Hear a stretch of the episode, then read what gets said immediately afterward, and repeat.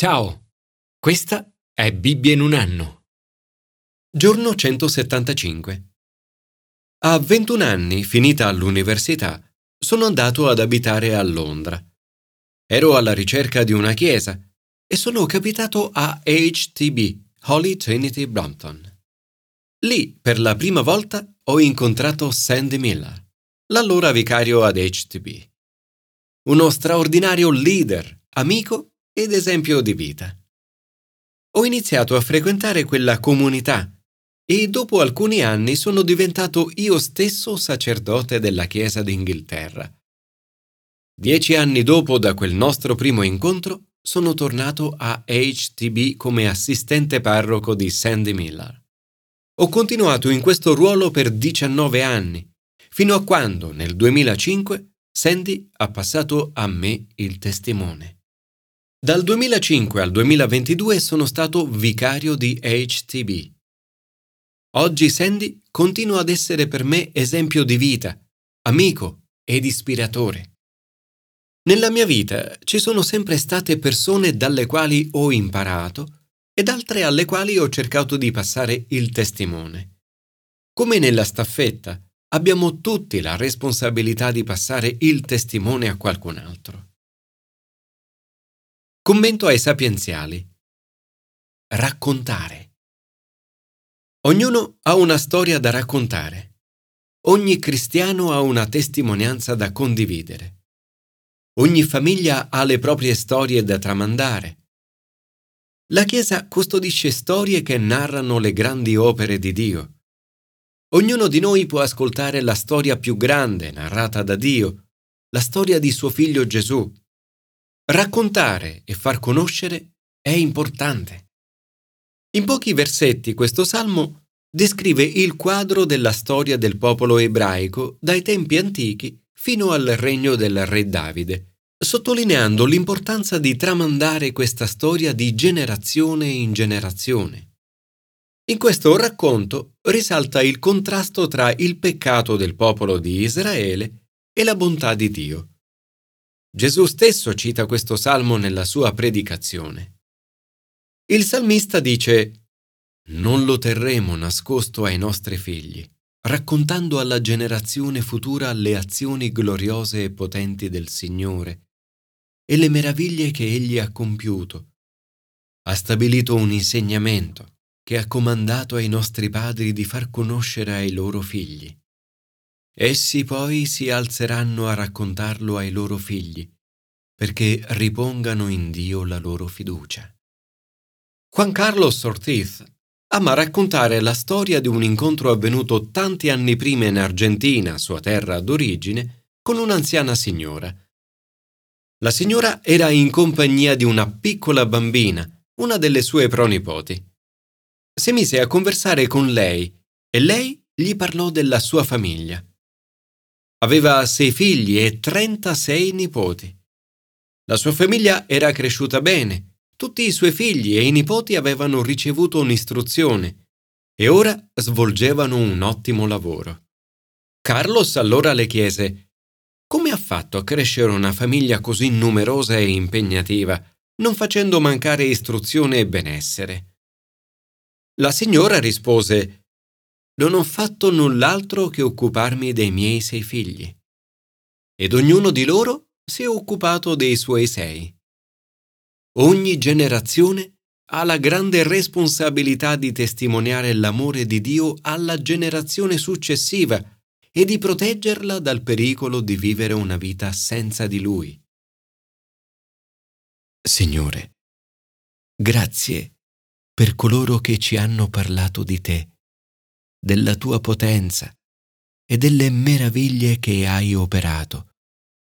Aiutaci a trasmettere tutto questo alla prossima generazione, perché anche loro possano riporre la loro fiducia in te.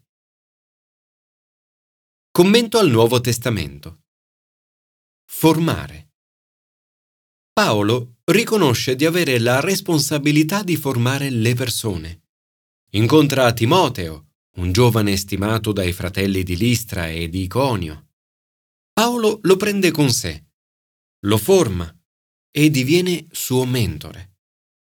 Un grande esempio questo di ciò che noi tutti dovremmo fare.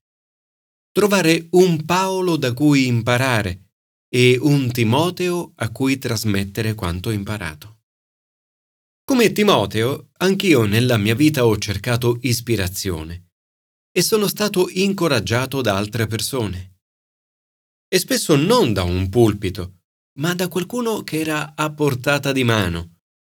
Non c'è dubbio che la predicazione possa avere un grande impatto su di noi, ma spesso tendiamo a sopravvalutare le verità che assimiliamo dal pulpito e a sottovalutare quelle che possiamo trovare nelle persone vicine.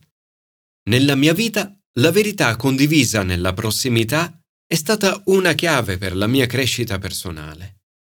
Questa sembra essere la chiave anche per Timoteo. È attraverso Paolo che Timoteo diviene cristiano e insieme i due diventano amici intimi. Paolo è più grande di Timoteo. Descrive infatti la loro amicizia come quella di un padre e un figlio. Riferendosi a Timoteo dice mio figlio che amo. Insieme attraversano molte prove e percorrono le città. Condividono inoltre l'esperienza della prigione. Durante tutto questo tempo, Timoteo osserva Paolo ed è da lui addestrato come suo successore. Formare nuovi leader è importante. Non basta sperare che vi siano giovani come Timoteo lì a guardarci. Dobbiamo guidare strategicamente i discepoli più giovani in modo che abbiano opportunità importanti di imparare e guidare. Paolo conferisce a Timoteo una vera responsabilità.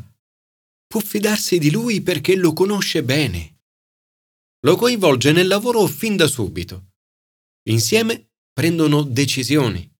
Attraverso il loro ministero, le chiese intanto andavano fortificandosi nella fede e crescevano di numero ogni giorno.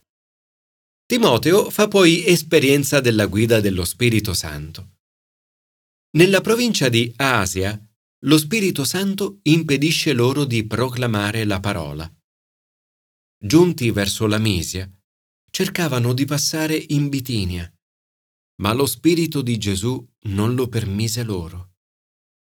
Un passaggio questo importante e da cui possiamo imparare molto. Mi vengono in mente almeno cinque occasioni nella mia vita in cui lo Spirito di Gesù ha bloccato i miei progetti e deviato il mio percorso. Se ora guardo indietro sono così grato che lo Spirito abbia agito perché col senno di poi oggi posso dire che quelli non erano progetti giusti. Dio cambia i piani di Timoteo e Paolo mandandoli verso un'altra regione. Durante la notte apparve a Paolo una visione. Era un macedone che lo supplicava. Vieni in Macedonia e aiutaci. Paolo si muove quindi verso la Macedonia ritenendo che Dio li avesse chiamati ad annunciare loro il Vangelo. A Filippi, Timoteo e Paolo annunciano il Vangelo. Il primo sabato che erano lì, Paolo scende al fiume e incontra un gruppo di donne in preghiera. Tra queste Lidia, una ricca mercante, la quale nel sentire parlare di Gesù si converte. È scritto il Signore le aprì il cuore per aderire alle parole di Paolo. Per Paolo e Timoteo, vedere Lidia rispondere così deve essere stata un'esperienza davvero straordinaria e meravigliosa. L'ultima lettera attribuita a Paolo è 2 Timoteo. Fino alla fine della sua vita, la priorità di Paolo è incoraggiare e formare la generazione successiva anche questo è un proposito grande che dovremmo fare nostro. Signore, ti prego di aiutare ogni Paolo a trovare dei Timoteo a cui trasmettere la propria esperienza di fede e di aiutare ogni Timoteo a trovare un mentore come Paolo da cui apprendere l'arte del vivere con te. Commento all'Antico Testamento. Insegnare. Le lezioni della storia sono importanti, utili per la generazione futura. Se le generazioni future non ne terranno conto, è probabile che gli errori del passato verranno ripetuti.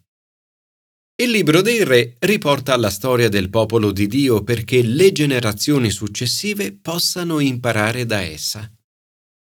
Ma purtroppo le lezioni che possiamo trarre da questo brano sono principalmente negative.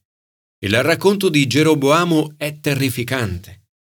Alla generazione successiva egli trasmette un'eredità terribile. Consigliatosi, il re preparò due vitelli d'oro. Se si consultano le persone sbagliate, chiedere consiglio non basta. Questi capitoli contengono il resoconto del peccato della casa di Geroboamo che ne provocò la distruzione e lo sterminio dalla faccia della terra. Il peccato principale di Geroboamo è di essersi creato una forma di religione e di culto a proprio piacimento. Incoraggia inoltre il culto degli idoli e non di Dio. La religione di Geroboamo è una religione inventata creata per soddisfare i propri desideri e bisogni. Il pericolo di Geroboamo è presente anche oggi. Forse non adoriamo i vitelli d'oro, ma spesso adoriamo noi stessi. Papa Francesco ha detto L'idolo più pericoloso è il nostro io quando vogliamo occupare il posto di Dio. Questo è il peccato di Geroboamo un peccato che colpisce anche la generazione successiva. Suo figlio Abia si ammala e muore. La precedente generazione di Davide aveva vissuto con cuore indiviso, compiacendo Dio. Quella di Geroboamo no, agisce peggio di tutti quelli che furono prima di lui. Geroboamo può aver avuto molti successi militari, commerciali e politici, ma questi appaiono ora del tutto irrilevanti. Gesù ha detto, quale vantaggio c'è che un uomo guadagni il mondo intero e perda la propria vita? Ciò che conta di più è Dio e vivere in stretta relazione con Lui. Signore, ti prego perché tu possa suscitare leader nel campo dell'industria, della politica, delle arti creative, dei media e di ogni settore della società che possano onorarti e trasmettere il tuo messaggio alla prossima generazione.